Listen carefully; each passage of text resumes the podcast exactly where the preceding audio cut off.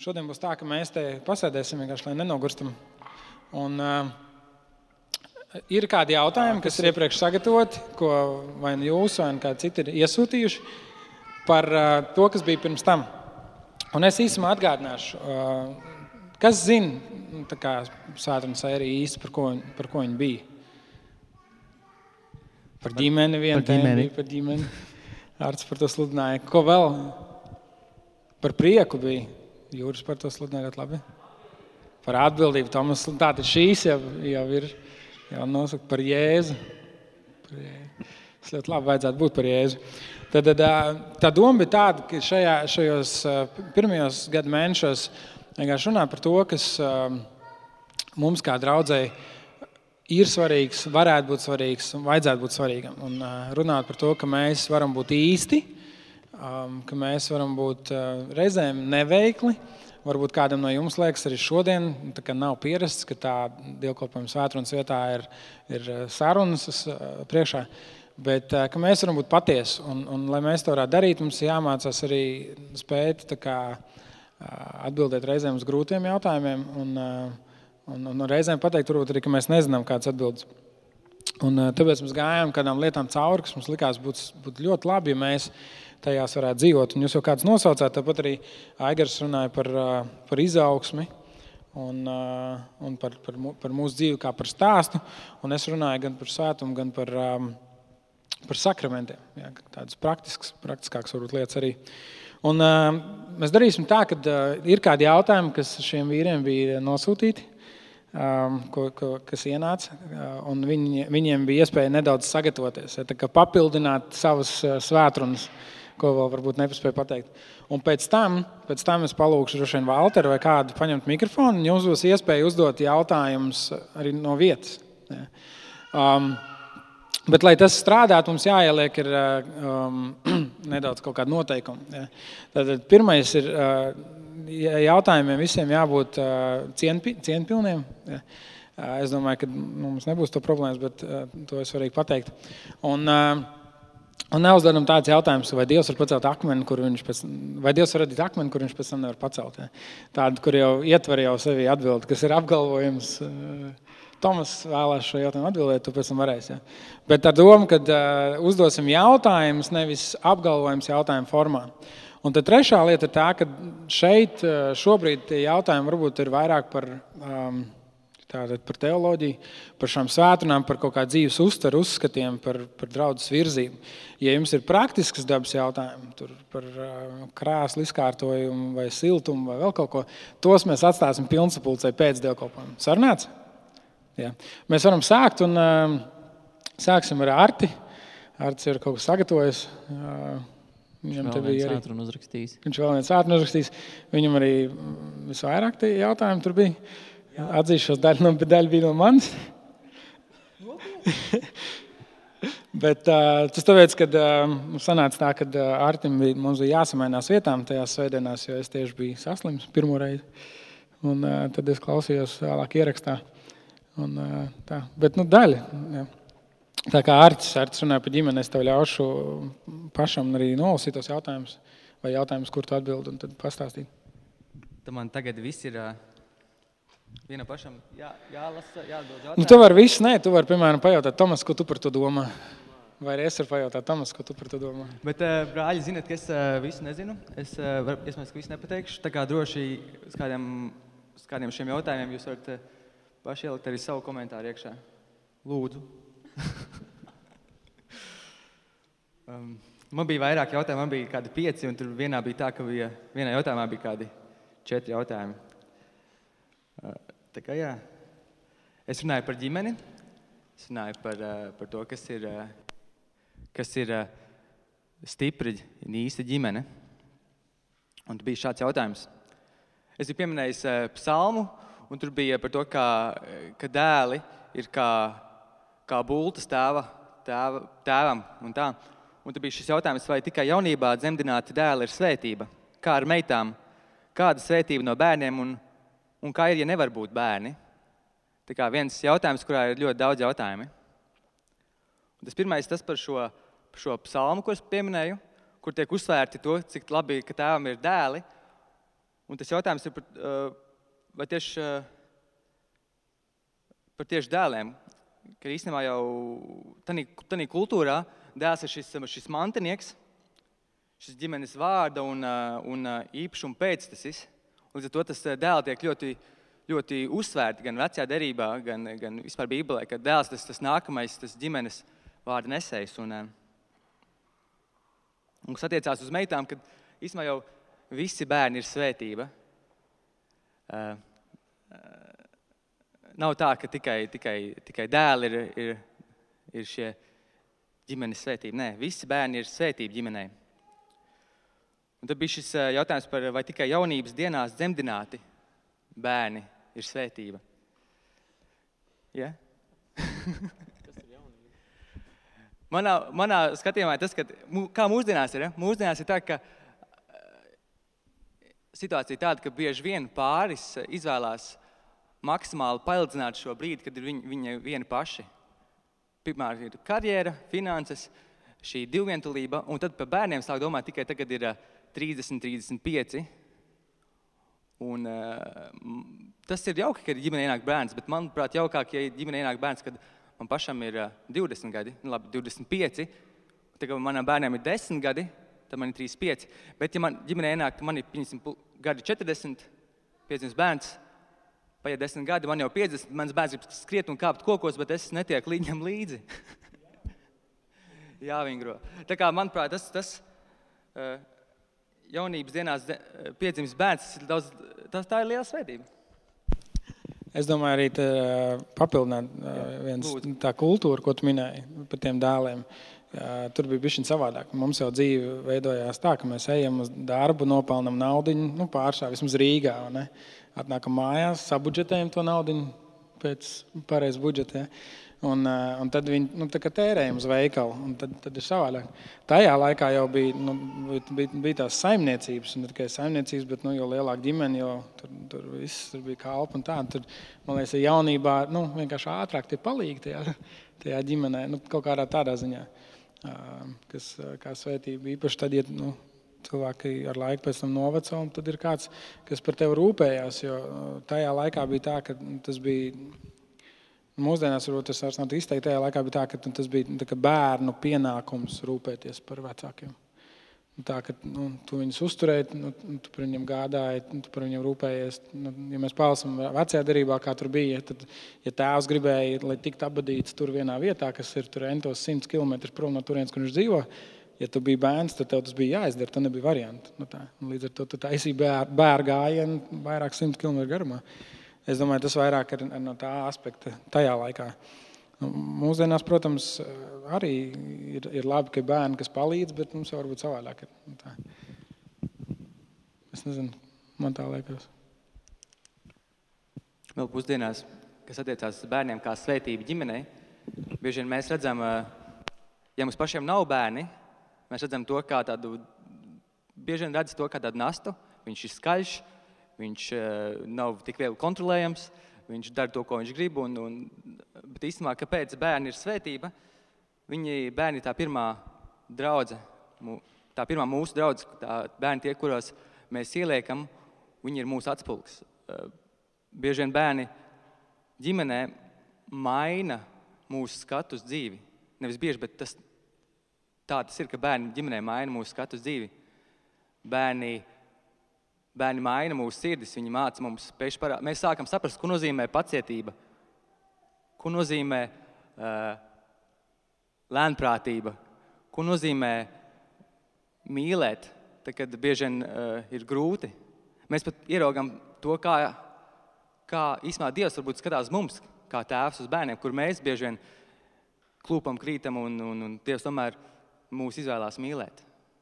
Tādā ziņā tās arī ir tāda svētība, ko mēs varam piedzīvot no bērniem. Tomas? ko tu domā? Par bērniem kā svētību ģimenē. Viņi noteikti ir svētība. Jā. Lasot veco darību, man liekas, vienmēr jāuzmanās, ka mēs neielasām tā laika kultūras vērtības un, un, un tā laika vispār izpratni par to, kas ir ģimene un par to, kas ir nu, kā, apkārtējā vidi, un mēs viņu pielāgojam viens pret viens un mēģinām iebāzt nu, mūsdienās.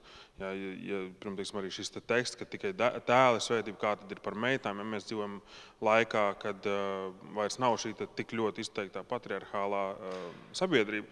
Līdz ar to mums jābūt uzmanīgiem, ka mēs neielasām pārāk daudz, nesam, nesākam tur teikt, nu jā, bet redz, Bībele ir uh, pret sievietēm vai pret kaut ko? Viņa galīgi absolūti tāda nav.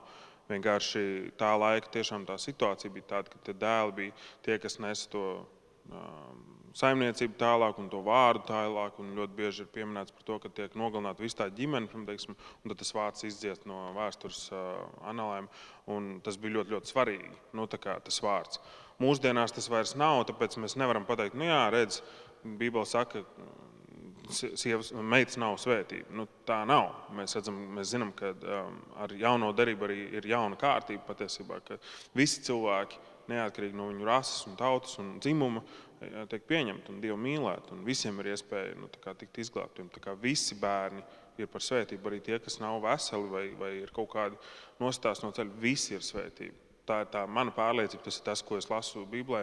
Nevelti arī Dievs izvēlās šo metaforu par ģimeni Viņš ir ģimene ar Jēzu un Svēto garu, un viņš redz mūs kā savu ģimeni, kā savus bērnus. Viņš visu laiku uzsver, hei, jūs esat mani bērni, es jūs mīlu, es jūs gribu adoptēt savā ģimenē, es jūs gribu pasargāt. Jā, tāpat arī šeit.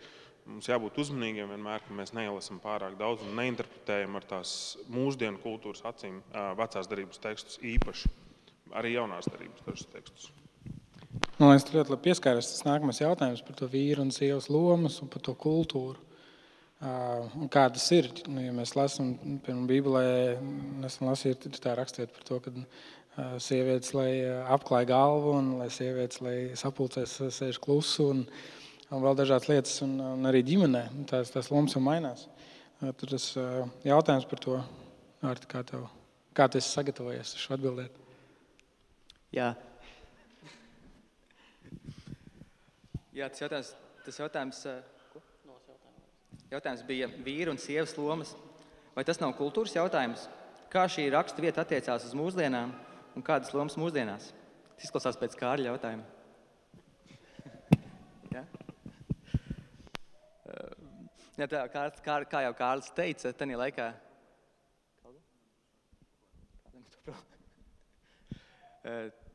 Tajā laikā tas sabiedrības skatījums bija pilnīgi savādāks. Jā, vīrs bija tas, kurš runāja, un sieva bija tā, kas klusiņām bija aiz vīra muguras. Un tikai, tikai mājās sieva kopā ar vīru, vīru klātbūtnē varēja kaut ko teikt. Nu, tādā ziņā, ka tas, tas sabiedriskais skatījums bija tāds, bet tas kult, tās lomas, man liekas, tādā lielā, lielā skatījumā ir tās pašas. Es joprojām, kad, nu, tas joprojām ir aktuāli mūsdienās, kad tomēr vīrietim ir šis, uzce, Dievs uzsēja vīrietim būt atbildīgam vadīt un rūpēties un, un pieņemt lēmumus un, un, un, un iet, nā, vadīt ģimeni. Un nav tā, ka vīrietis ir pārāks par sievieti. Dievs radīja vīrieti un sievieti. Vīrietis un sieviete abi bija vienlīdzīgi Dieva acīs. Un tomēr katram Dievs uzcēla to savu lomu. Vīrietim bija šī, šī, šī, šīs rūpes pasargāt, vadīt. Uh, rūpēties, bet sievietē bija šis eh, iekšējās rūpes, rūpes par, eh, par, par māju, rūpes eh, par, par tā teikt, saimniecību. Un šī, šīs lomas, manuprāt, vēl joprojām ir aktuālas. Protams, mūsdienās nav, nav viss tāds balts un melns. Nav tā, ka tagad tā ir un viss. Ir daudz dažādu izņēmumu, kur, pieņemsim, sieviete ir, ir vientuļā māmiņa vai vīrs, ir viens pats ar bērniem. Un tur nekas neatliek, kā nu, jāņem un jāved šī sieviete arī jārūpējas par savu ģimeni un, un jāuzņemās atbildību. Vai arī, eh, ja sieva iet katru dienu uz darbu un vīrs paliek mājās ar bērniem, ir šīs dažādas situācijas, kur, kur, kur šīs lomas uh, tiek izpildītas savādāk. Bet kopumā, manuprāt, uh, tas joprojām ir aktuāli mums.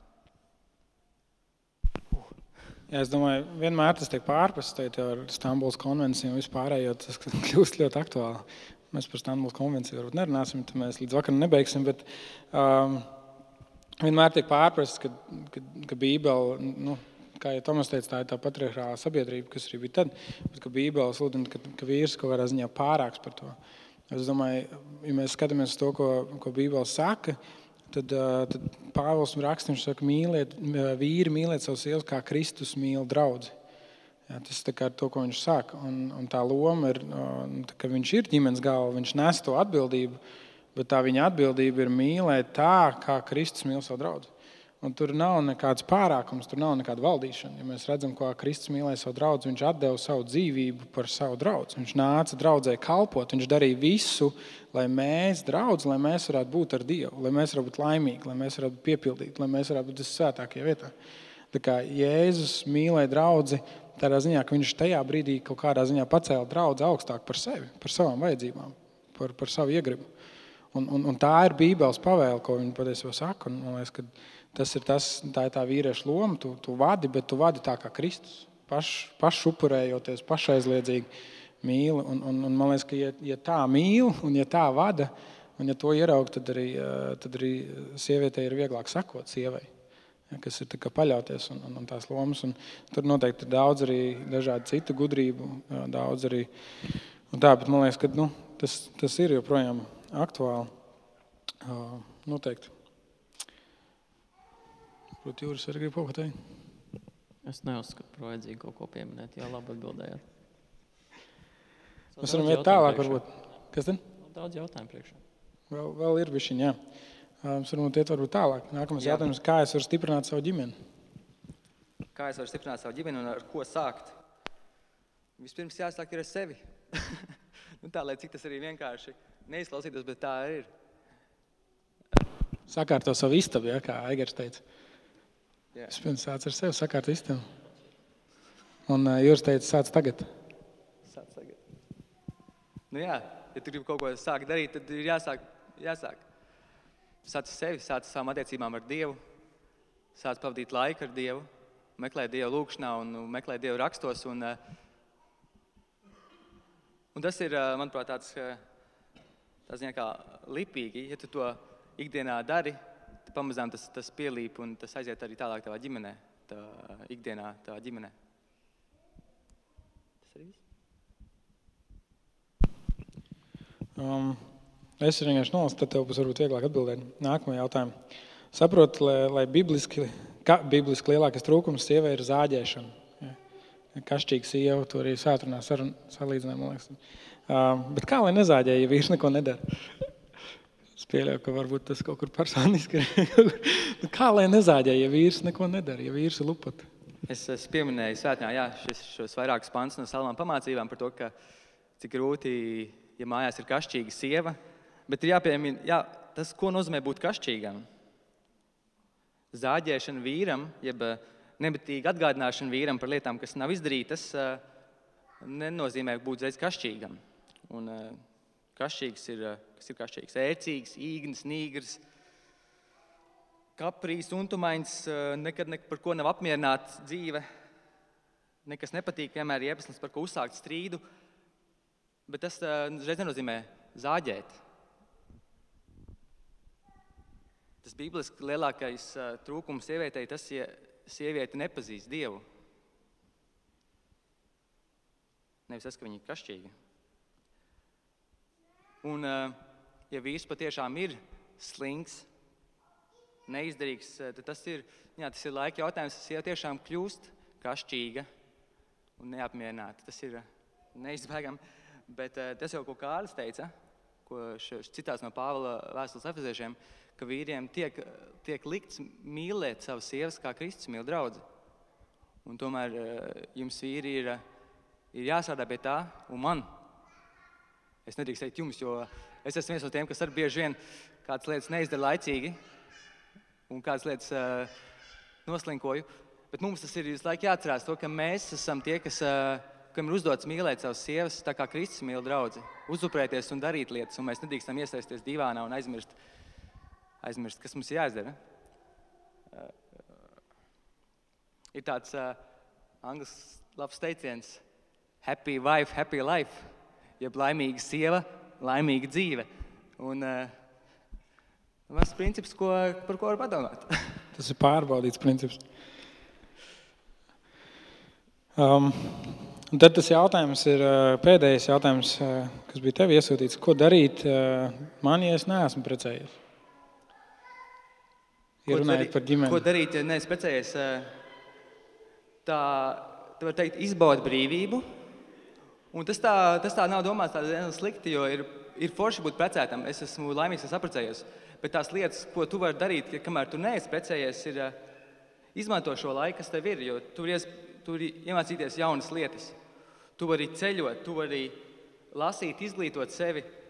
Eh, Tur, jā, tur iegūt jaunus draugus, tieši ceļojot, iepazīt citas kultūras, eh, iegūt jaunus kontaktus, būt gudrs attiecībā uz finansēm, bišķiņi iek- iekrāt vai vienalga kaut ko. Tās tās lietas, kas varbūt liekas tādas smieklīgas patreiz, džeki, kas ir precējušies, varbūt bišķiņi smīna.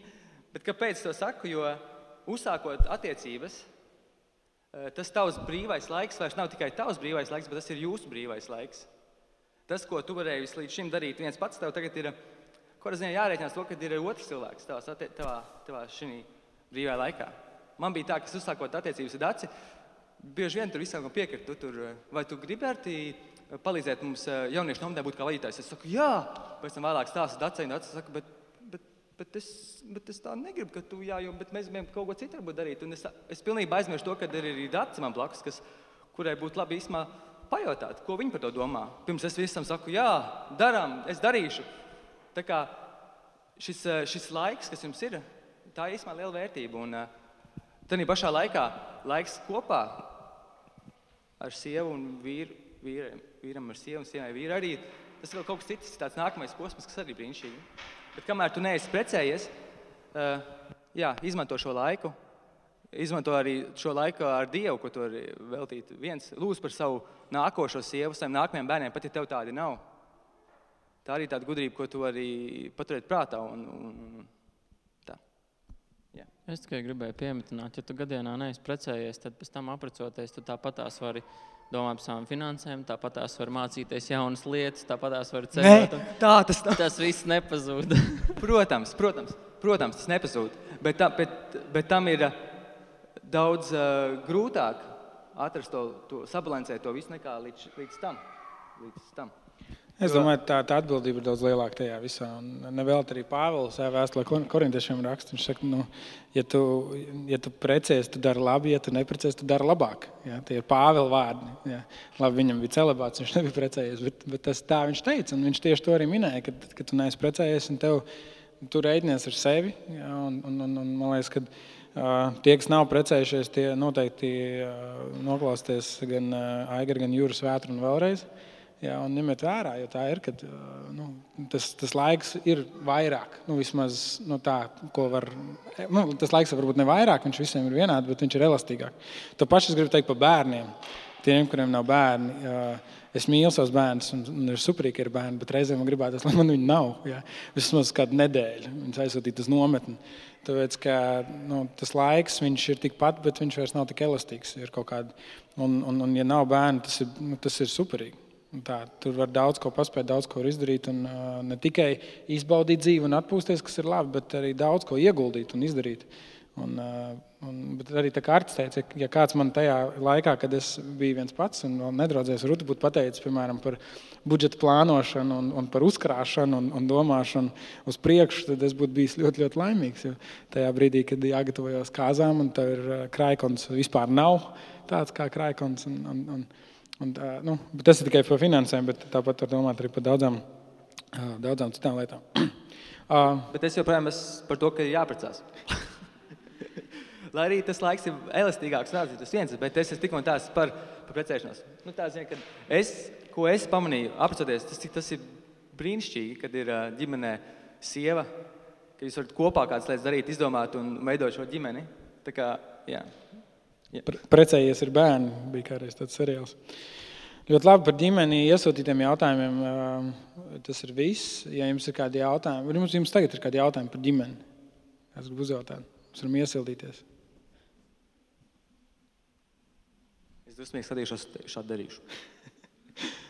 Visiem. Bet, ja jums rodās, pierakstiet, piefiksējiet, pēc tam vēl beigās varēs uzdot. Jautājumu. Pirms mēs pievēršamies jūrim, runājot par, par prieku, es nebiju tev ar Tomas aizsūtījis, bet man ienāca prātā no vienas sarunas, man liekas, īsumā ar tevi par, to, par vienu jautājumu. Par to. Tur runāja par atbildību. Atbildība viens otru priekšā, atbildība no mums par draugu. Un bija tas jautājums, vai tiešām mēs visi esam atbildīgi par draugu. Vai visi kristieši, visi draugi, vai mēs esam atbildīgi par draugu? Varbūt kāds ir atbildīgāks, un varbūt kāds vispār nav atbildīgs. Nu, um, tāpat kā ģimenē. Vai visi ir atbildīgi par savu ģimeni? Tas kā kuram, nu, cits teiks jā, cits teiks nē. Tāpat ir arī draudzē. Cits teiks, nu jā, te jau te vadītāji ir, tad jau man jau nav nekas jādara. Un tā gluži tas nestrādā. Um, mēs esam aicināti uz, um, uz tādu kalpa dzīvi. Un, uh, draudzē, ja tu esi kādā draudzē, tu esi tādā tā kā ģimenē. Un tu nevari tikai ņemt, ņemt, ņemt un neko nedot pretī. Uh, jo, ja tu to pašu mēģināsi šajā analoģijā par ģimeni, tad visticamāk, ka tā tava ģimene ilgi nepastāvēs, vai arī būs, nu, diezgan, jūs abi būsiet diezgan nelaimīgi tajā ģimenē, un bērni cietīs un tā tālāk. Tā kā, man liekas, um, Bībele, kā jau es arī savā svētdienā teicu, nekur konkrēti nepasaka, nu, ka visi jūs esat atbildīgi. Ne, tur, āmen. Bet, uh, bet tomēr ir tas motīvs, kur viņi visi kopā kaut ko darīja. Gan lūdza, gan kalpoja, gan ēda kopā. Ja? Nu, kā, visi kopā. Un tas ietver nu, visus tos draugus locekļus. Uh, mēs esam pieraduši Un, diemžēl ilgus gadus kristīgā kultūra, draudzes ir kultivējuši šo te, um, sistēmu, teiktu, kas, um, kas ir šī te, tas, ir tas, ko mēs redzam mums apkārt, patērētāja sabiedrība. Es te atnākšu, ja man patiks, ja būs laba mūzika, ja labs būs runātājs, tad es te nu, palikšu uz kādu laiku. Un, ja man ļoti patiks, tad es varbūt vēl iedošu kaut kādu naudu viņiem. Ja, bet um, tas nav tas, um, nu, kā, teiktu, kristīgais veids. Tas ir ļoti mūsdienīga domāšana, patērētāja sabiedrības domāšana. Ja, ja, vienmēr ir tas jautājums, ko es varu dot draudzē. Un, un, protams, citiem liekas, ja es nevaru uzreiz kāpt uz skatuves un sludināt, tad īstenībā es neko negribu darīt. Bet sāc ar mazumu. Tas, kurš grib būt visu vadītājs, lai ir visu kalps. Tagad tev jāsāk no tās apakšas. Jā, tā hierarhija draudzē ir vienmēr nu, tā, tā piramīda ir uz leju. Jā, tu esi, ja tu esi, jo augstāks vadītājs tu esi, jo, jo, jo vairāk tev ir jākalpo visiem. Un, um, nu, mēs varbūt šajā draudzē mēs vēl neesam tajā līmenī, ja, ka mēs baigi pazemīgie un baigie kalpi. Un tā, bet, uh, mums ir tās prasības, kā vadītājiem. Mēs esam nodefinējuši, ko mēs gribam sagaidīt no saviem vadītājiem un mēs uz to tiecamies, cik nu katrs spēj. Man liekas, arī ik viens no jums tiek aicināts, jūs esat šai draudzē, tu saki, jā, man rūp šī draudzene, jā, man rūp šī ģimene, jā, man rūp šie cilvēki, es viņus mīlu, tāpēc ka Kristus man ir mīlējis. Tad es gribu kaut ko darīt. Jā, cits iesaistās svētdienas skolā, cits uztaisīs kafiju, cits izmazgā grīdas vai vienalga, kas tas ir. Bet, uh, nu, tā man liekas, ir tāda veselīgas ģimenes pazīme, ka visi jūtās atbildīgi par to. Un, ja tā nav, nu, man negribās nevienu nu, vainot vai nomelnot vai kaut kā, bet, bet ir ļoti daudz citas draudzes, kas, kas, kas jūs ar prieku pieņems, ja jūs vienkārši nāksiet un atsēdēsiet. Gods vārds. Rīgā ir pilns ar tādām draudzēm, bet tādas draudzes viņas, viņas ilgi, nu, viņas, viņas kļūst tādas stagnējošas. Viņas eh, ar laiku sāk izmirt, un mēs jau redzam, ka tā sabiedrība jau vairs uz to draugu negrib iet tieši tā iemesla dēļ. Neko diži neatšķirās. Mēs nemīlam viens otru, mēs nemīlam to sabiedrību zārnu, tāpēc arī tas saistās ar to atbildību. Hei, mēs visi esam atbildīgi par to draugu, lai tā celtu, lai, lai tā celtos, lai tā augtu, lai tā, nu, tā cilvēki viņu pamanītu, ka viņi ir mīloši Kristus draugs. Vēl viens vētrums. Nē, ļoti labi. Man liekas, ka mums arī uh, divus gadus atpakaļ bija šis ētens arī cits citam. Jā, un, uh, jūs esat aizmirsuši to, tās, mēs neierakstījām, tās nav ierakstos. lielākā daļa, bet uh, vienkārši internetā meklētājā vai Bībeles aplikācijā ierakstiet cits citam. Ja, vai lasot jauno derību, paskatiet, piefiksējiet, kur ir cits citu, cits citam, cik daudz tur patiesībā tiek runāts par to. Un, tā kā Tomas teica, nekur nav pateikts, ka jūs visi esat atbildīgi par draugu, bet, bet ir šī līdzība par miesu. Ja, kad kāja nevar pateikt rokai, man tevs nevajag, un, un, un kur tad redzi, ja, kad visa miesa, un, un ja kaut kas miesā nestrādā, Tie, kas ir slimojuši pēdējā laikā, jūs zinat, ja kaut kas miesā nestrādā, tad visa miesa cieš. Ja, ja kāds slinko, kāds loceklis slinko un, un, un, un, nedarbojās līdzi, tad visa miesa cieš. Un, un es domāju, tā ir tā mūsu individuāla atbildība būt par labu to locekli, vienalga vai tas kāja vai roka. Bet uh, individuāli atbildība darīt to, un mūsu kopējā atbildība ir, ka mēs visi kopā viens par otru rūpējamies, lai mēs esam maksimāli veselīgi un, un, un, un darām to, uz ko Dievs mūs aicina. Un tā, šis varbūt bija tāds atbildība, vienmēr uzliek tādu smagumu uz pleciem. Jā, atbildība, tad to smagumu var noņemt ar jautājumiem par prieku. Jā, tu man nolasīt, un tu atbildēsi, vai tev jau ir sagatavots? Jā? Es arī nolasīju. Cik daudz no šiem jautājumiem bija tavi jautājumi, ja jau mēs par šo runājam? Es nezinu. Labi. Nu, pirmais jautājums ir tāds uh, padziļinātāks. Šeit ļoti novērtējuši jūsu iesaistīšanos diskusijā. Tad, uh, kāda atšķirība starp pasaulīgu prieku un prieku Kristū? Kur ir tā robeža, ka tas pārvēršas tukšās ballītēs? Labs jautājums. Kāda ir tā atšķirība? Nu, manuprāt, tā baigi. Es jau pasādinā teicu, ka neesmu baigais teologs. Es runāšu to, ko es saprotu un kā es uzskatu. Un es nezinu, man uzskati arī var mainīties, ja, ja tie nav pareizi dzīves laikā, ja to var saprast. Bet, bet nu, mēģināsim to kopīgi saprast. Man liekas, ka tā atšķirība ir par tādu ārēju prieku. Ir, aš, ir atšķirības starp ārēju prieku un iekšēju prieku. Un man šķiet, ka bieži vien, piemēram, ja mēs runājam par tām pašām balītēm, tā kā viņi jautājumā parunāsim balītēm, balītes bieži vien var tikt rīkotas, lai iegūtu prieku. Un daudz citas lietas var tikt darītas, lai iegūtu prieku. Nopirkt smukāku mašīnu, lai iegūtu prieku. Uh, nezinu, uzsākt attiecības, lai iegūtu prieku. Pelnīt lielo piķi, lai iegūtu prieku.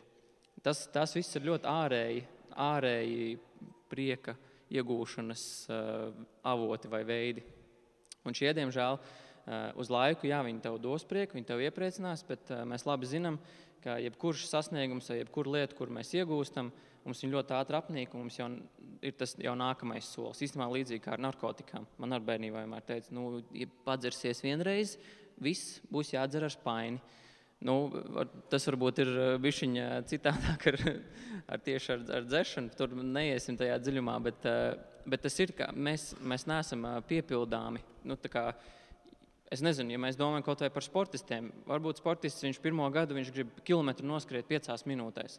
Viņš visu, kaut, kaut es varētu to vienu kilometru noskriet pie, piecās minūtēs. Viņš noskries, un simt punktu jau nākamajā dienā viņš sāks domāt par to, kā es varu šo kilometru noskriet četrās minūtēs. Un tas prieks ir tik īss. Un tāpēc man liekas, šeit svarīgi ir saprast par to, ko mēs arī svētdienā runājam, ka ir tas iekšējais prieks, ka tas eh, prieks ir īstenībā arī prieks ir eh, daļa no gara augļa. Un tas mums tiek dots caur svēto garu. Līdz ar to, ja mēs atgriežamies pie šīm ballītēm, tad, piemēram, ballīti var rīkot arī tāpēc, ka tev ir prieks, ka tev, tu jau esi saņēmis šo prieku. Nevis lai iegūtu, nevis lai dzītos pēc prieku, bet tāpēc, ka tu vēlēsies ar to dalīties, tāpēc, ka tevī mājo šis prieks. Un man liekas, ka ir ļoti liela atšķirība arī, kā bija angliski, man liekas, ir joy un happiness vai kaut kas tam līdzīgs. Un Latvijas, diemžēl, tas īsti netulko. Es nezinu, varbūt jūs varat kaut kā palīdzēt, bet ir, bet ir tā atšķirība starp tādu tā kā būt priekpilnam un būt priecīgam laikam. Tā, tā varētu kaut kā aprakstīt. Un tur ir liela atšķirība, jo, piemēram, es arī varu, es varu pastāstīt, ka, piemēram, tad, kad eh, nesen mana omīte aizgāja mūžībā, Protams, es biju, es biju saskumis. Protams, man ļoti žēl, ka viņi vairs nav mūsu vidū, bet tāpat laikā es nebiju tā, ka es lēkāju un priecājos. Bet manī iekšā bija tiešām neizsakāms prieks. Es pats brīnījos par to. Tāpēc, ka es zinu, ka viņi tagad ir aizgājuši mūžībā pie sava kunga, ko viņi jau pēdējās īstenībā mēnešus, ka viņi teica, ka viņi jau, viņi jau īstenībā redz sevi. Viņi, viņi teica, es jau redzu sevi pie Jordānas upes stāvam, un es, un es jau tā kā es, es zinu, ka es satikšu savu, savu, savu pestītāju. Man likās, wow, cik nenormāli forši. Protams, tajā dienā, kad es uzzināju, ka viņa nomirusi, skaidra lieta. Jā, ļoti žēl, raudens nāk vispārējais, bet iekšā sirdī manī bija tiešām neizsakāms prieks. Tāpēc tas ir, tas ir, tas ir ļoti labi priekš viņas. Alas beidz raudāt. Tur sāk šaudāt. Bet tas ir tas prieks. Un tas nav, tas nav obligāti. Tam priekam nav jābūt tādam, ka tur uh, mēs tagad visi spiedīsim smieklus ārā. Nu, man liekas, tas ir. Nu, mēs visi gudri domājoši cilvēki. Tas ir tas, liekas, diezgan loģiski. Bet, nu, jā, bet, bet to dara droši vien arī atgādināt pašiem sev un citiem. Un Tomas. Tā ir ļoti, ļoti laba atbilde. Paldies.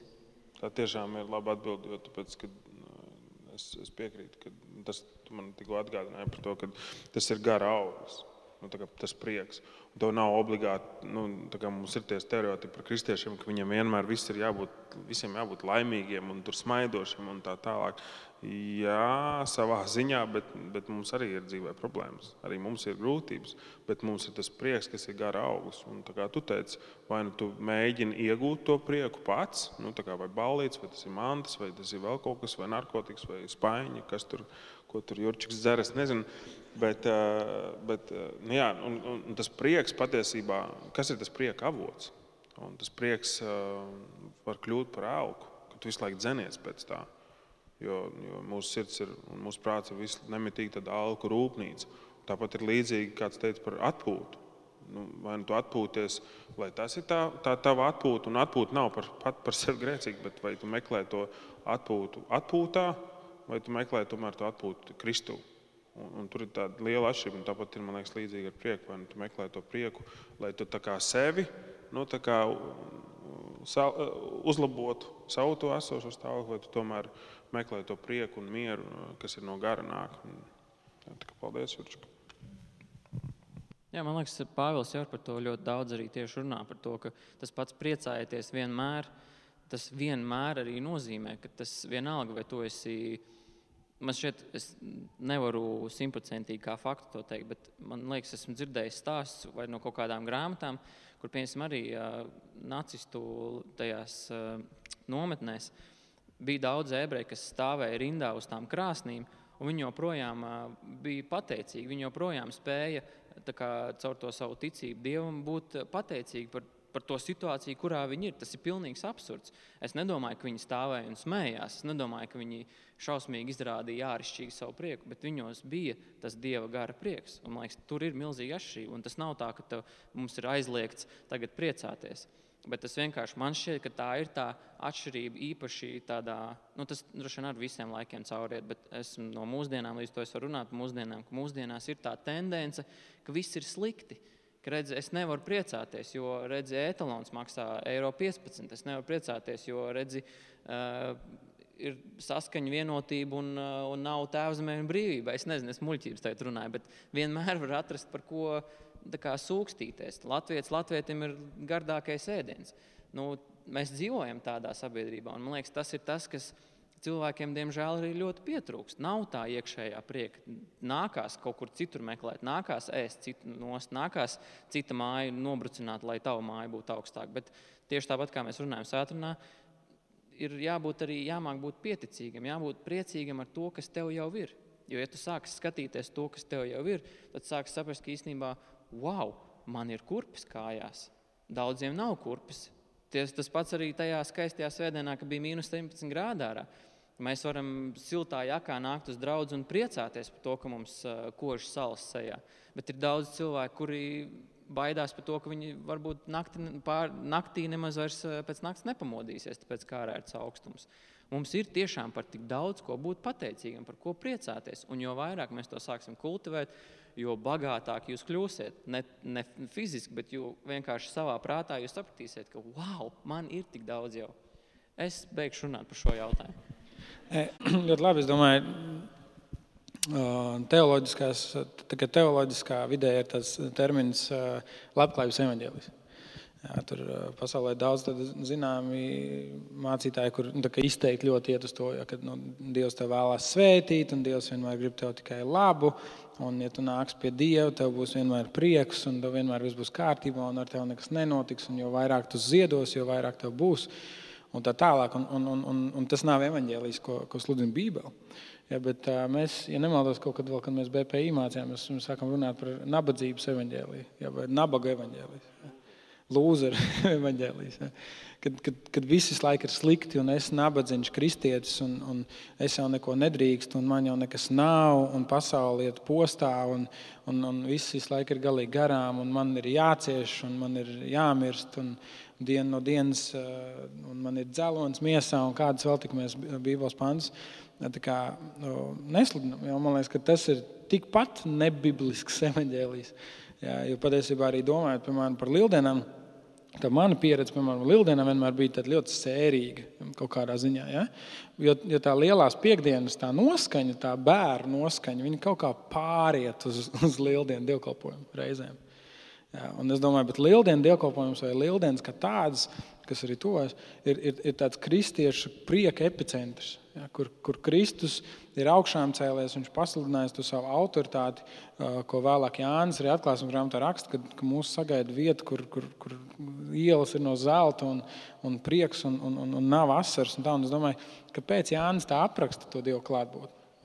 Jo, jo tu, tur ir kaut kas izteikts tāds par, par to, ka tev nekas nesāp. Tu vairs neko nevaidi, tev vairs par neko nav jāsūdzās. Nekas vairs nav slikti ir mūžīgs prieks. Un, un es domāju, ja mēs skatāmies uz to, ka Dieva valstība jau ir klāta, Dieva valstība jau ir atnākusi, Dieva valstība ir mūsu vidū, tad tam būtu jāparādās. Viņam būtu kaut kur jābūt redzamam.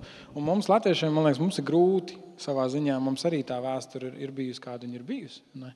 Mēs laikam esam bijuši apspiesti, mēs neesam bijuši paši sev noteicēji. Tagad, kad mēs esam noteicēji, tad tie simts vīri ir galīgi garām un neko nesaprot. Un visu izzog un visu izkrāpj, un, un viss ir slikti.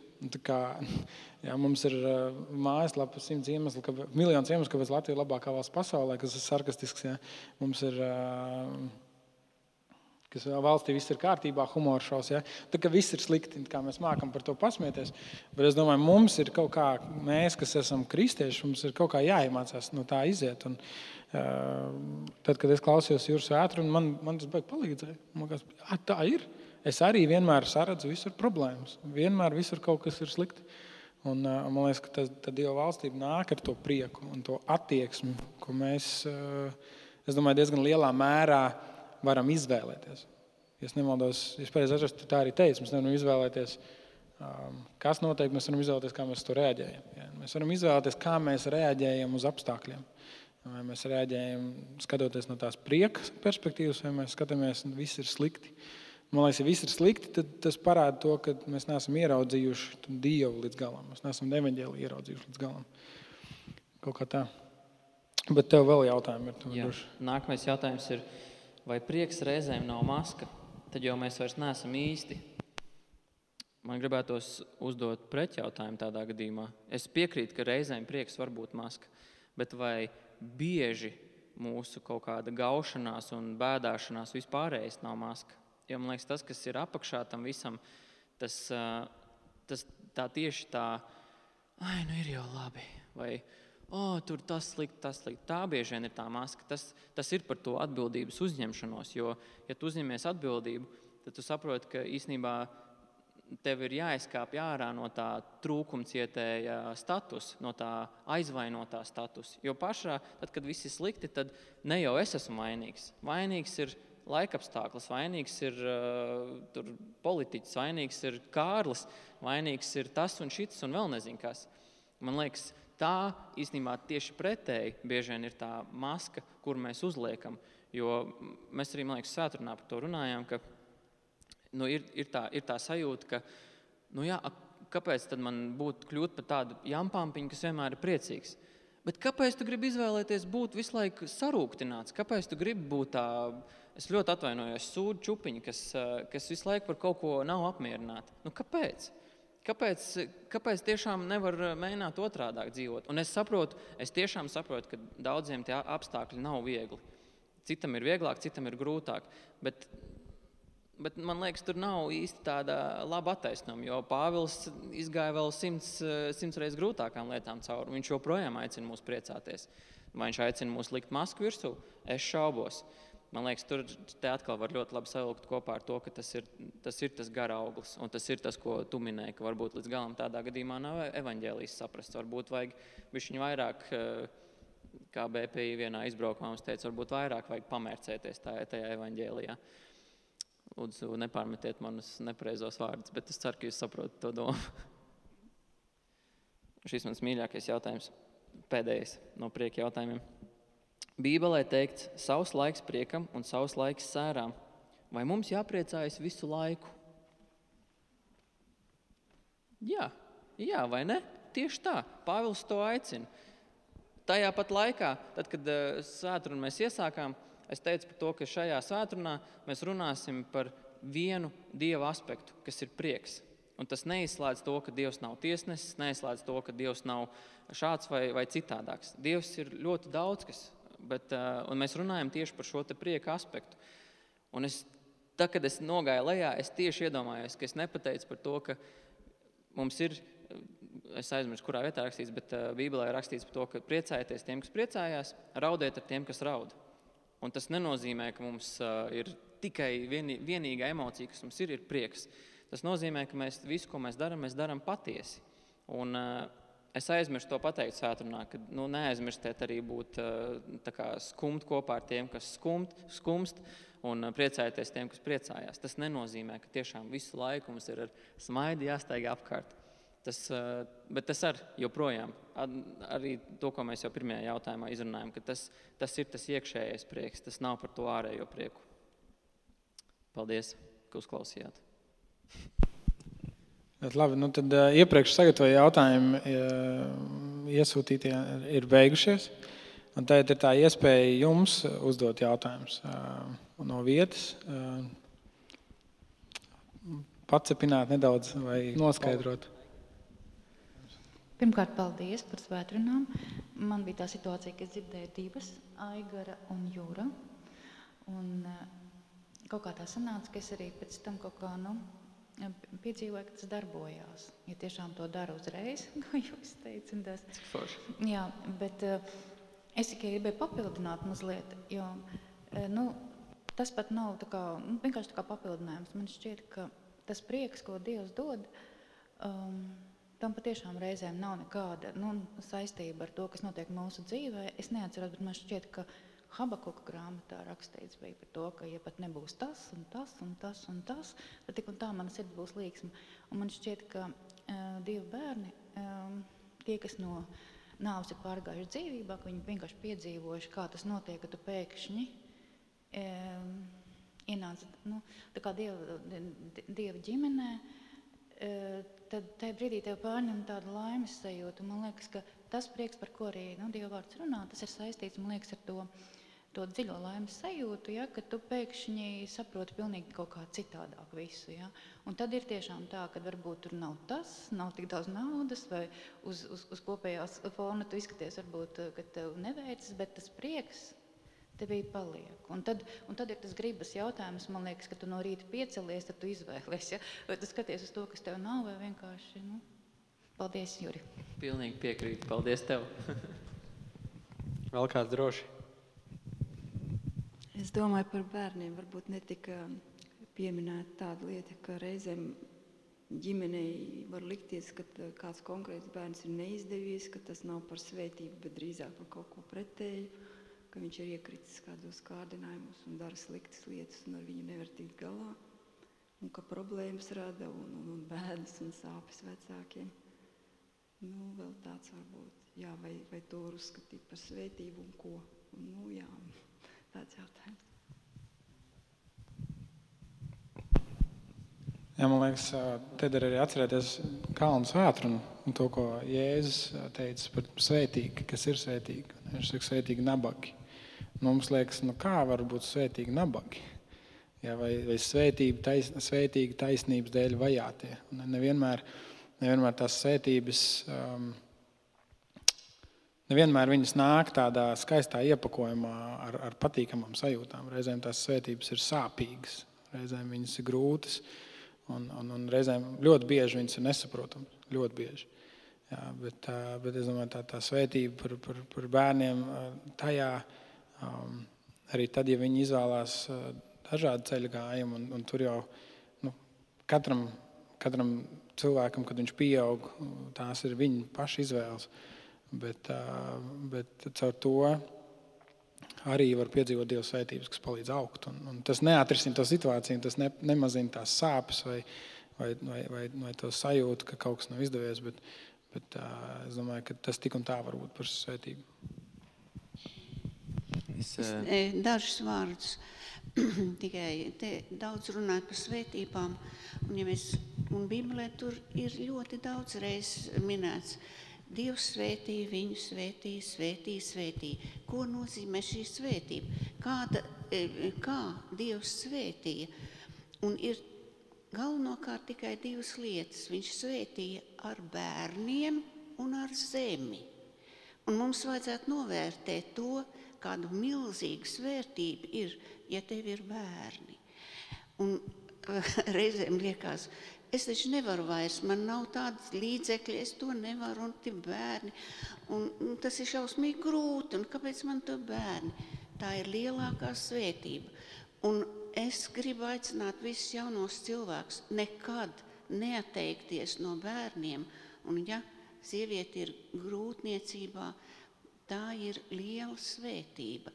Ja tu atsakies no Dieva svētības, tu atsakies no kaut kā ārkārtīgi liela kas skar ne tikai šo konkrēto bērnu, kas tev nebūs, bet daudz ko vairāk, kas tev dzīvē nekad nebūs sasniedzams. Un otra, otra svētība ir zeme. Un arī mums, kā, kā latviešu tautai, ir jānovērtē tas, ka mums ir šī zeme. Mums ir pašiem sava zeme un sava valsts. Tā ir milzīga svētība. Novērtēsim arī to. Paldies!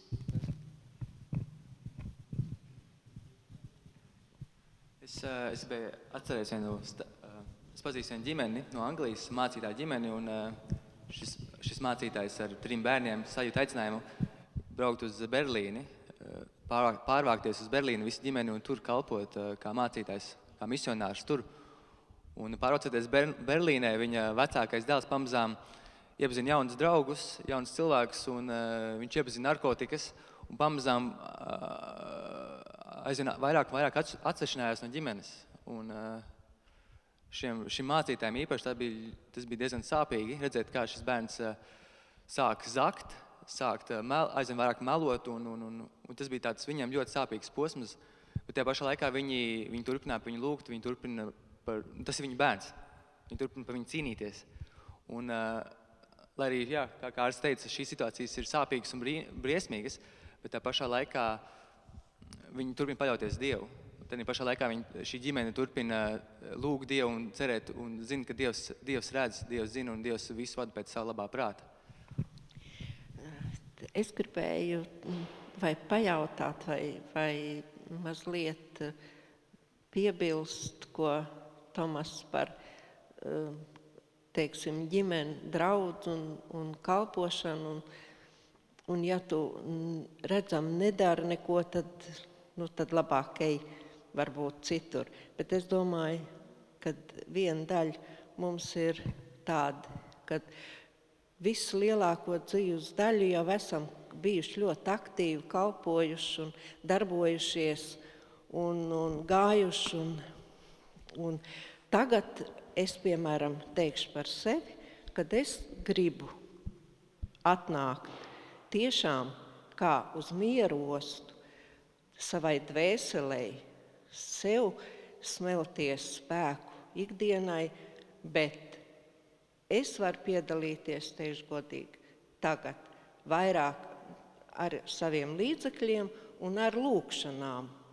Un vai ja es piedalos un lūdzu par draugu, tā arī skaitās, kā es esmu teiksim, nu, domāju par draugu, un lai man nebūtu jādomā, ah, varbūt tur citā draudzē kaut kur es varu tādā veidā iet. Es nesūtu nevienu prom, kā jau es teicu, bet man liekas, iespējams, ka tu dari vairāk nekā tas, kurš kaut ko nu, praktiski dara. Jo, man liekas, visam pamatā ir lūkšana, arī draudzē. Bez tās es domāju, ka draudzene nevar tā veselīgi vai vispār pastāvēt, ja nav cilvēki, kas draudzē lūdz par to, par tās vadītājiem, par tās izaugsmu. Tā kā, es ļoti augstu vērtēju ikvienu, kas lūdz. Es runāju par tiem, kas vispār absolūti neko negrib darīt. Un pat tad, kad tu viņiem palūdz, viņi ir ļoti. Nu, nu tā, jā, jā, kaut ko tur var būt uz ātru roku, lai tikai man liek mierā. Bet es vispār negribu uzņemties atbildību, tāpēc ka es gribu vienkārši nu, patērēt. Es runāju tieši par tādiem cilvēkiem. Es nesaku nevienu konkrētu vai kaut kā, es nevienam nepārmetu. Šajā draudzē es neesmu vēl ar to tik ļoti izteikti sastapies, bet tā pieredze rāda, ka, ka draudzē bieži vien ir cilvēki, kas vienkārši neko negrib darīt. Un, uh, es ļoti augstu vērtēju tos cilvēkus, kas ir gājuši pirms mums šajā draudzē. Bez jums mēs šeit nebūtu. Bez jums uh, visticamāk šī draudzene nepastāvētu. Tas, kā jūs esat gājuši uh, arī caur tiem padomu laikiem, es ļoti augstu vērtēju. Un pēc tam arī pēdējos neatkarības gados. Ja, Draudz ir pastāvējusi tikai tā viena iemesla dēļ, ka te bija uzticīgi cilvēki, kas joprojām nāca un darīja un kalpoja pašaizliedzīgi un lūdza. Es domāju, ka tev nav jājūtas, es negribēju tevi aizvainot, vai nevienu negribēju aizvainot ar to, ka es pasaku, hei, nu, tu neko nedari. Nu, tādu praktisku. Tas nav vienmēr praktisks veids. Ir cilvēki, kas vienkārši ir lūgšanas karēji. Viņi lūdz visu laiku par draugu, par cilvēkiem, viņi aizlūdz par cilvēkiem. Un patiesībā tie ir nu, tādi, es teiktu, kā tādas kolonas, ja var teikt, uz kā, uz kā balstās draugs bieži vien. Bez tiem cilvēkiem nu, draudz, nu, manuprāt, nevar pastāvēt. Vismaz veselīgā tādā draudzes izpratnē. Tā kā es ļoti atvainojos, es tiešām ar, sevi, ar savu tiešumu dažreiz eh, spēju aizskatīt cilvēkus. Tā, es, eh, bet tāpat laikā es izaicinu ikvienu, kas, kam varbūt tas ir ķēries pie sirds un kas jūtas, nu, ka nē, nu, varbūt es neko nedaru, varētu uzņemties kādu atbildību.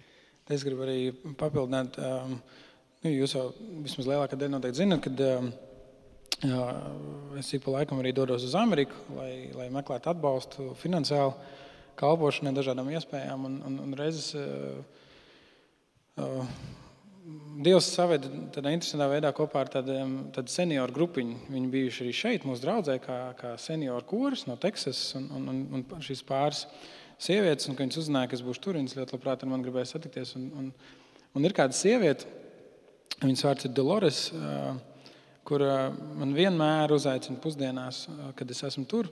Vienmēr man uzaicina pusdienās, viņi vienmēr iedod man nedaudz naudas. Nu, tā.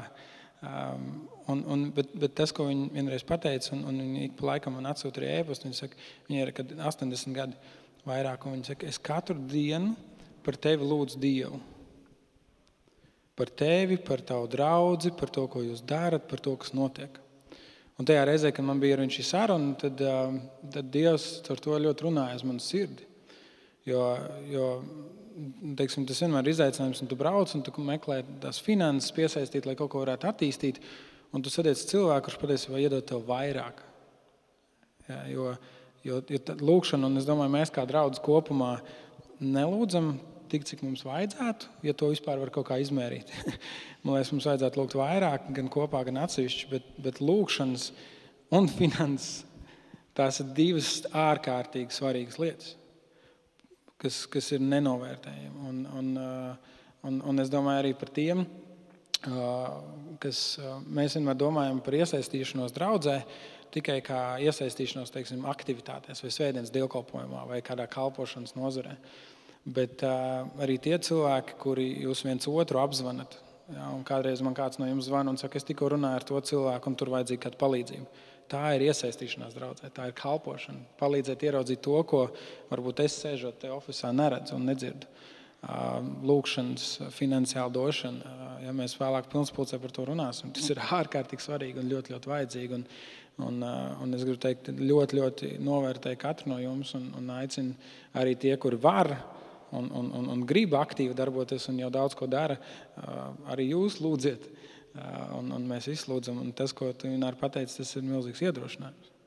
Un tā ir ļoti, ļoti vērtīga daļa, un, un varbūt to mēs neuzsveram pietiekami daudz, bet tiešām milzīgs paldies visiem, kas lūdz par draugu. Jo bez lūgšanas mēs nekur nekad neko neizdarīsim.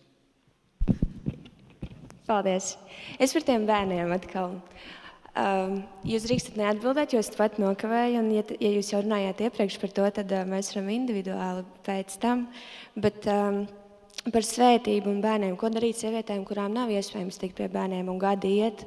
Un pienāk tie čet, jūs minētie 40 gadi, un, uh, un bērnu nav iespējams, nav vīra, varbūt ir neauglība vai kaut kā tā. Viņa, ne, viņa nespēja nest šo svētību ģimenei un kļūt par māti. Ko, ko tad viņai domāt par sevi tādā situācijā? Jā. Tas, ja, ja sieviete grib būt māte, bet viņa tīri fiziski nespēja būt par māti, tas, tas, protams, ir. Es to nevaru aprakstīt, jo es, es neesmu sieviete, bet uh, esot tēva lomā, es to varu var skaidri pateikt, tas, tas ir sāpīgi un tas ir grūti. Tas tā ir liela, uh, saziņā liela bēda, ka tev pašam nevar būt savu bērnu. Bet ir uh, tā lieta, ko tu vari darīt, kā jebkurš, ja tu, ja tu nespēj būt uh, vecāks, ja tu, tev nav tāds iespējas būt par tēvu vai māti, tad uh, pirmkārt, tu vari būt tas, kurš uh, esi par svētību citām ģimenēm. Tu vari palīdzēt, uh, būt par svētību, esot draudzē. Tur būt par svētību, kalpojot svētdienas skolā. Tu vari būt par svētību, meklējot, kā to arī kļūt par augu vecāku. Ir daudz dažādu veidu, kā, kā mēs, kā, kā cilvēki, varam nest šos, šos, šo, šo dieva doto vēlmi palīdzēt, kā mēs kā šo dievu doto vēlmi būt par vecāku. Mēs varam būt dažādi kalpot. Un, jā.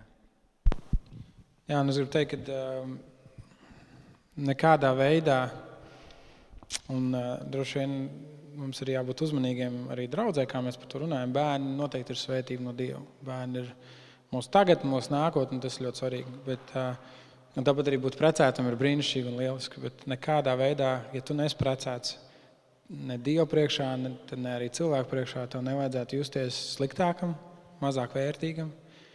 Ja Dievs tev ļoti mīl, Dievam ir aicinājums savai dzīvē, ko piepildīt un veidot, veidot mācekļus, un, un Viņš ved tam cauri. Um, un, un tas, ko Arts jau teica, es domāju par augu, augu bērniem. Arī mēs esam augu ģimene ar visu to, ka mums ir arī savi bērni. Reizēm tas nav tikai fizisku uh, iemeslu dēļ, ka tev nevar būt bērni, bet reizēm arī dažādu citu iemeslu dēļ tev nevajadzētu būt bērniem. Ja? Um, un, un, un ir ļoti daudz. Uh, situācijas, kur, kur mammas, kuras fiziski var būt bērni, kurām fiziski var būt bērni, un viņām arī ir tie bērni, viņām, viņām nevajadzētu būt bērniem. Un, un tas nenozīmē, ka viņas ir sliktas vai, vai vēl kaut kā, bet, bet vienkārši tur ir ļoti daudz, nu, kam jānotiek, lai Dievs strādātu pie viņas sirds, pie viņas dzīves, pie viņas iemaņām, pie viņas dzīves uztveres. Un, un, Un, un tā ir tāda milzīga sfēra, par ko mēs atkal varētu daudz runāt. Bet, jā, tas, ko es gribu pateikt, ir ļoti, ļoti daudz bērni, kuri ilgojas pēc vecākiem, pēc uzmanības, pēc, pēc tiem, kas rūpējās par viņiem. Un, un, un tā noteikti ir vieta, kur mēs katrs, vai tev ir bērni vai nav bērni, kur mēs varam iesaistīties, palīdzēt, kas ir ārkārtīgi nepieciešams. Un, un, un, un otra lieta ir tas, ka, ja arī tev nav bērni, ka tu nejūties vainīgs par to vai sliktāk par to.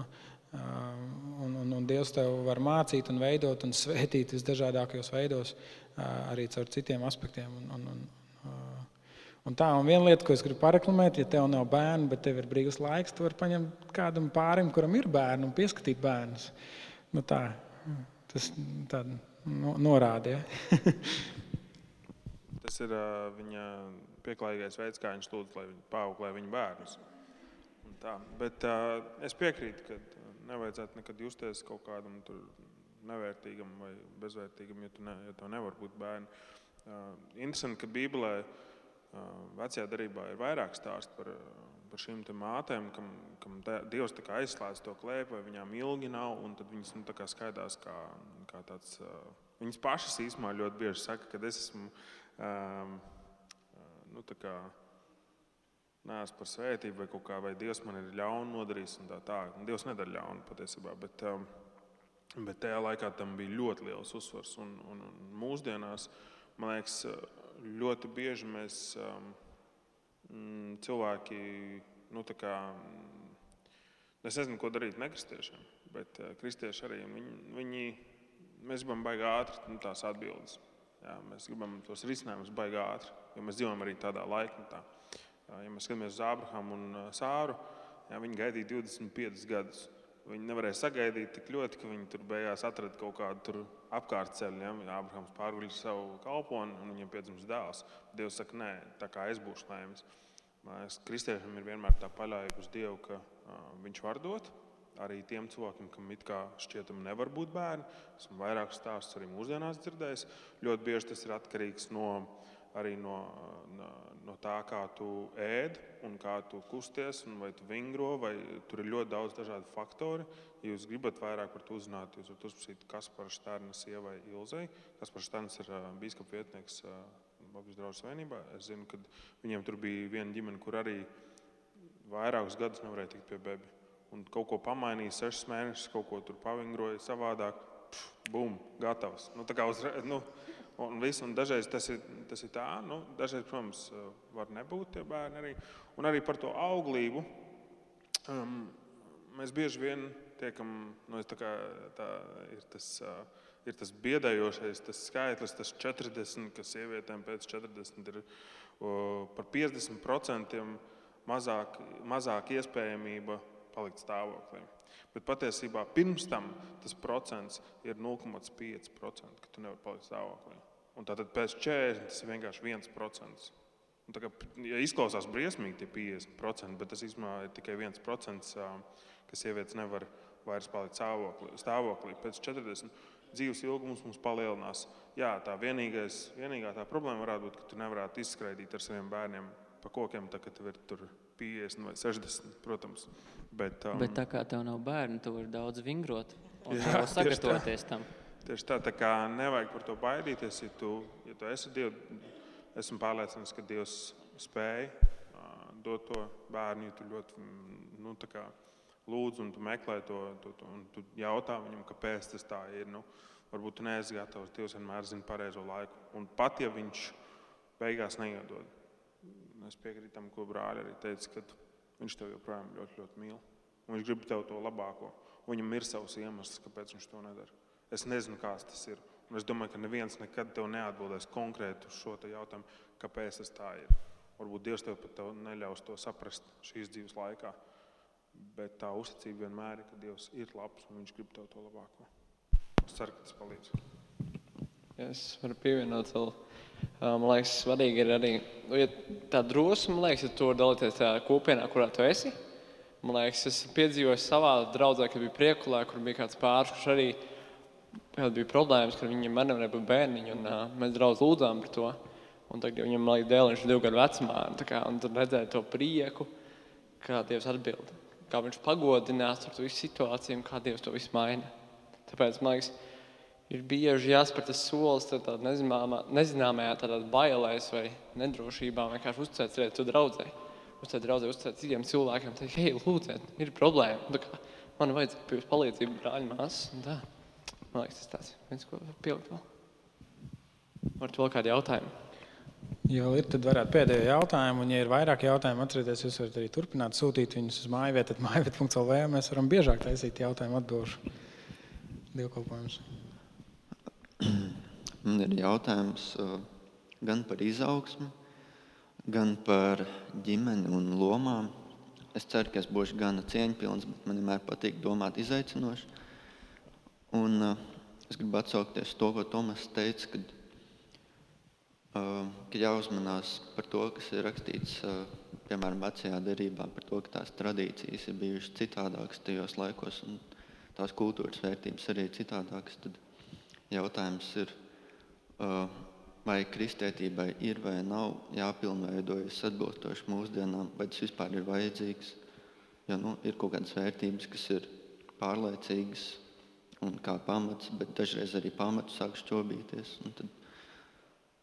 Arī varbūt tāds retorisks jautājums, piemēram, kā vai kādai kristietībai būt attiecībā pret feminismu, šajā feminismu laikmetā. Tāds jautājums. Uh, uz kuru jautājumu tieši gribētu, lai es atbildētu? Nu, uz visiem? Uz visiem abiem. Vai kristietībai ir jāmainās līdz laikmetam, un kā mums rēģēt uz, piemēram, feminismu? Es domāju, atbildi uz pirmo jautājumu ir jā un nē. Jā, tāpēc, ka mums ir jā, visu laiku tā, tā vēsts nemainās. Tie, tā, tas, tie vēstneši mainās. Un tā kā tā kultūra apkārt mums mainās, un, un Bībele arī saka, nu, kā, esiet pasaulē, bet neesiet no šīs pasaules. Un tā kā, arī šeit mēs draudzam, mēs visu laiku cenšamies izdomāt tos jaunos veidus, kā mēs varam uzrunāt to sabiedrību ap mums, jo tas ir ļoti svarīgi. Ja mēs vienkārši sēžam te svētdienās, aizslēdzam durvis, neviens netiek, tie ir tāds klubs, tad tā nav draudz. Tā ir dombiedru grupa, kuri Okay, viņi sauc Jēzu par kungu, bet tā ir doma biedra grupa. Tāpēc mums vienmēr kristiešiem ir jādomā par tas veids, kā mēs varam uzrunāt sabiedrību. Mēs tāpēc arī esam sociālajos tīklos, kā draugi. Mēs informējam par to, kas notiek. Tāpēc, ka ļoti daudz cilvēku ir sociālajos tīklos. Tas ir tas veids, kā viņi uzzina par informāciju mūsdienās. Agrāk bija evanģelizācijas pasākumi, liela pilna stadiona, Billijs Grēms nesen nomira. Viens no nu, laikam izcilākais evanģēlists, kāds ir dzīvojis vismaz pagājušā gadsimtā noteikti. Jā. Tas bija tas laiks, kā, kā kristietība tika sludināta. Ja, cilvēki atgriezās tūkstošiem, desmitiem tūkstoši. Visu laiku ir jādomā līdzi, un es domāju, ka Dievs visu laiku iedod tos instrumentus, kā uzrunāt to sabiedrību. Tajā pat laikā, kāpēc nē, ir tas, ka tās vērtības, kas tev ir, viņas paliek mīlestība pret cilvēkiem, mīlestība pret Dievu, ja, kas ir grēks, kas ir izpratne par grēku, ja, tas viss saglabājās. Tāpēc tā ir tā vērtība, ko mēs nu, kā, kā kristiešiem ir jātur. Viss pārējais, man bija tā, tā, tāds tūs pasniedzējs, kurš teica, saka, ir lietas, kas kristietībā ir jātur šitā. Tas ir to, ka Jēzus ir Dieva dēls, viņš nāca uz šo pasauli, viņš nodzīvoja bez grēka, viņš piesit, tika piesprāstīts krustā un viņš augšām cēlās. Viņš tagad ir debesīs un kādu dienu nāks atpakaļ. Visas pārējās lietas tur jātur šitā tā. Tāpēc, ka visas pārējās lietas, un tev var būt pārliecības, bet esi gatavs, ka tev var arī kāds kaut ko citu pateikt. Pat ja tu viņam beigās nepiekrīti, ļauj vietu diskusijai. Un kristiešiem ar to ir šausmīgi grūti. Mēs nemākam diskutēt, mēs nemākam uzklausīt, mēs nemākam cienīt citu viedokli. Un tāpēc cilvēku sabiedrības mums skatās nu, kā kaut kādi viņi tur tādi pajoliņi un frīki un, un pārliecināti par to savu tik dedzīgu un tā tā. Es negribu ar viņiem būt kopā. Bet um, runājot par to feminismu, jādomā, par kuru feminismu runā. Ir tāds ļoti ekstrēms tagad feminisms, jā, kas man, nu tā, man cilvēcīgi man viņš nav skaidrs. Jā, es saprotu, tur tā, ir tas garīgais aspekts, kur tas ļaunais nu, cenšas iestāstīt arī sievietēm, ka redz, nu, viņas ir pārāks par visiem, un tā, tā, tā atkal ir. Tas ir tā otra galējība. Bet ir tāds veselīgs feminisms par to, ka, nu, vīrietis un sieviete ir vienlīdzīgi. Es, es, es to pieņemu, es, es to cienu, es to respektēju. Mēs dzīvojam tādā kultūrā, kur tas, kur tas ir. Bet tā ir salīdzinoši jauna arī ideja. Tā kā nevajag to arī aizmirst. Tā nav kaut kas nu, tāds. Tūkstotis gadus mums bijis nu, tā vienlīdzība. Nu, nē, tas ir pēdējos 150 varbūt, gadi, nu, plus mīnus. Jā, kāds 150 gadi. Tā, tā nav jauna ideja. Un, un jebkura jauna ideja ir jāpieņem un jāizvērtē Bībeles patiesības gaismā. Tāpat kā mēs jau pirmie runājām, Bībele nekur nesaka, ka sieviete ir zemāka vai viņa nebūtu jāņem vērā. Nu, kā, jā, ir, ir tas patriarchālā sabiedrība, kas bija vecā darbā, bet viņa, nu, viņa vairs nav. Redz, te atkal kultūra mūs ir izmainījusi, bet tā vērtība joprojām ir. Un tā kā, kad, es arī esmu pārliecināts, ka vīriešiem ir jāuzņemas lielāka atbildība un lielāka loma gan ģimenēs, gan draudzē, gan visur citur, gan sabiedrībā. Tur ir savi plusi, un tur ir ļoti lieli arī mīnusi. Un es, es pilnīgi atbalstu, ka sievietēm arī ir sava loma gan lēmumu pieņemšanā, gan arī draudzes dzīvē, un visās sfērās, jo viņas tikai uzlabo. Un kāds vispār ir teicis, ka sievietes ir daudz labākas par vīriešiem. Viņas cenšas kaut ko pierādīt, kas, kas jau ir. Nu, kā, un, un, un, un patiesībā jau tā arī ir. Mēs vīrieši ir ļoti nu, tādi kā, uz priekšu, močīti un tā. Te var papētīt Zviedrijas modeli. Tas ir Tas ir absurds. Man, man goda vārds, man liekas, bišķi, tas ir absurds. Man ir draugi, kas dzīvo Stokholmā, tur meitene no Latvijas, precējusies ar Zviedru. Viņi saka, ka viņi strādā uzņēmumā, jā, tur stāv liela, milzīga kaste, kur, kur viņi fiziski nevar pacelt. Un viņai kolēģi ir, kur viņas divi to kastu nevar pacelt. Un nāk kāds kolēģis, kurš saka, es var, es, es varētu palīdzēt. Un tā kolēģe uz viņu dusmās saka, nē, es pati varu, un tur auzdama, pūzdama, mēģina to kasti pacelt. Viņi, protams, viņi nevar viņu. Ja, bet, bet viņi ir tik ļoti nu, pārņemti ar to ideju, ka mēs visi esam pilnīgi vienādi. Nu, tas, ir, tas ir muļķības.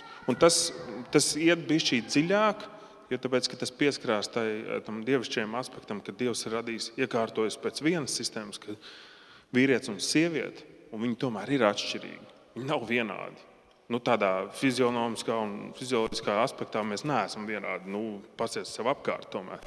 Jā, bet eh, tas arī iet, man liekas, tas ir tas ļaunā bišķīt tāds, tāda spēle.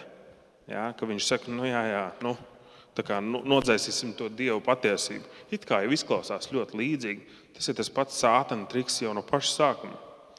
Es paņemšu dievas, dievu patiesību, sakritīšu viņu bišķīt un, un palaidīšu viņu atpakaļ, kas izklausās ļoti līdzīgi, bet tomēr tas nav tas, ko Dievs saka.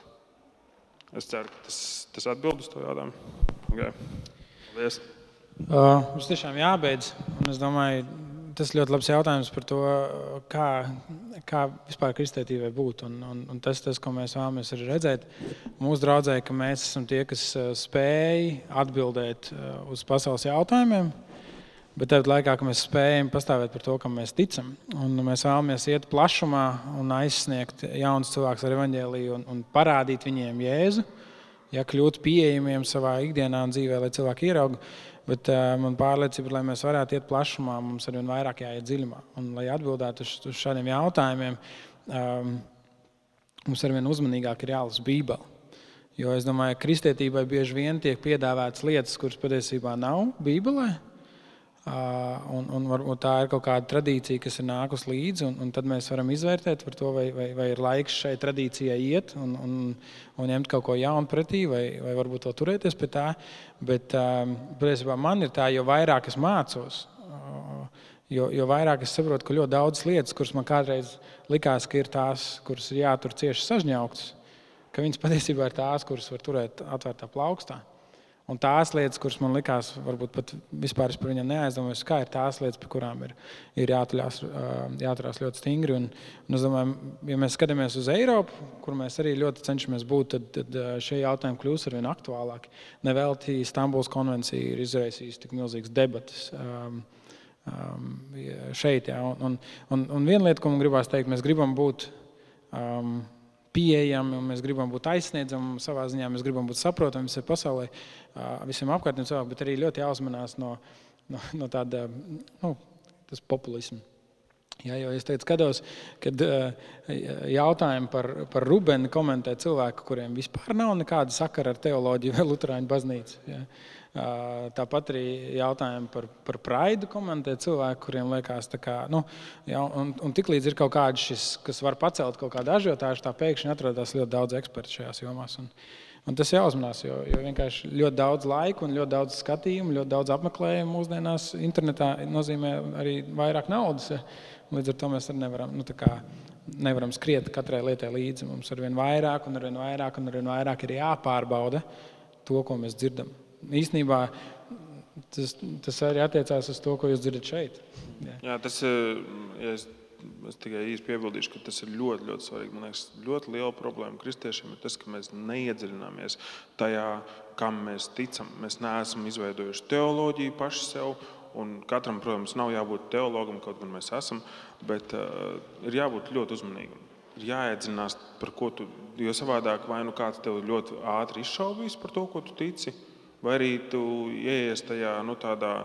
Um, um, nu, ļoti pārliecinošā un tādā močīšanā. Jā, aklā, tev, aklā ticībā. Jā, tādā aklā ticībā, ka tev viss nu, nē, un tā, un viss, un tu būsi tāds nu, tā naidīgi noskaņots. Tev ir jāizpēta tie jautājumi. Arī par, nu, es saku par to pašu homoseksuālismu. Mēs vienkārši neesam izveidojuši veselīgu teoloģiju. Mēs neesam ar to cīnījušies, mēs neesam prasījuši to Dievam, kā uz mums, to, kā uz kristiešiem, kā kristiešiem mums būtu skatīties. Mēs visu, ko mēs esam dzirdējuši, tas ir grēks un viss. Un, ja, viņ, ja kāds ir homoseksuāls, tad viņš iet uz ēlu un nav nekāda vispār izņēmuma. Tā tā. Es, es nezinu, vai viņš iet uz ēli. Jā, Bībele nepasaka tikai dažas konkrētas lietas par to visu, jā, bet izveido pats savu teoloģiju. Un savu pārliecību, un savu skatījumu uz tiem jautājumiem. Savādāk tu, nu, tu pazudīsi. Tu, tu kļūsi par kaut kādu fanātiķu, vai arī tev vienkārši pārliecinās par pretējo. Es, es, es ļoti aicinu vienu sevišķu jauniešu. Tagad ir ļoti daudz informācijas, ļoti daudz labu runātāju, kur var uzzināt visu šo informāciju. Nu, papētiet to jautājumu, bija šī arī palūdziet Dievu, lai viņš nu, uzrāda. Un mēs, mēs vienu, vienu grēku paņemam un mēs sakām, jā, šitais ir tik redzams, un visi šie homoseksuāli viņi ies uz ēlu. Tā tā. Bet kā ir ar pornogrāfiju? 99% cilvēku skatās, skatās pornogrāfiju. Par to vispār gandrīz neviens nerunā. Nu, kāpēc, nu, tas, ir, tas ir tikpat liels grēks. Tas tiek mm, ielikts vienā pandā kopā ar homoseksuālismu. Ir homoseksuāļi un netikļi. Netikļi ir tie, kas nu, iekrīt dažādās seksuālās uh, iekārēs. Tas ir vienlīdzīgi. Un, bet par to mēs nekad nu, bieži vien nerunājam. Un tā, man liekas, ir ļoti liela problēma kristiešiem. Tāpēc ir viegli pārmest kādam to redzamo grēku.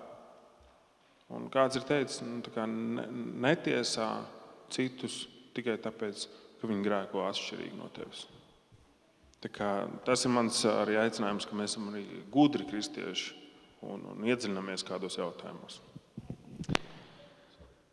Jā, uh, nu, acīm redzot, uh, um, mums ir, ir jāturpina šādā veidā diskutēt. Un, un, ja jums ir jautājumi, vēl ir teikt, tiešām uh, sūtiet viņus, rakstiet viņus. Un, Tiklīdz viņi sakrāsies un, un, un, un, un būs pietiekami, tā mēs atkal varam taisīt jautājumu atbildības dievkalpojumu. Tāpat es arī aicinu viens otru uh, vai pabūt kopā, parunāt, padiskutēt. Ja, ja teoloģija neveidojās vakumā, cilvēku dzīves izpratne un ticība neveidojas vakumā, viņi veidojas tikai tad, kad viņi tiek ielikumi paberzēt ja, pret uh, citādi domājošiem, un, un, un, un tikai tur var izkristalizēties. Un arī vienu tekstu lasot, divi cilvēki ja, izlasa savādāk. Un tāpat arī Bībeli lasot, katrs viņu izlasa nedaudz savādāk. Tāpēc ir svarīgi, ka mēs varam kopīgi par, par to runāt. Un arī vieta. Un es gribu pateikt paldies visiem, kas uh, uzdevāt jautājumus, kas atsūtījāt vai kas drosmīgi um, uzdot tos uz, uz, uz vietas uzreiz. Un, paldies, brāļi, par jūsu ieguldījumu, gatavojot svētdienas un atbildot jautājumiem un domājot. Un, un es ceru, ka tas arī mums palīdz kā, kādas lietas izkristalizēt un ieraudzīt skaidrāk. Un tā, bet aicinu, mēs varam pielūgt, un tad pēc brīža arī būt kopā pie vakarēdienas.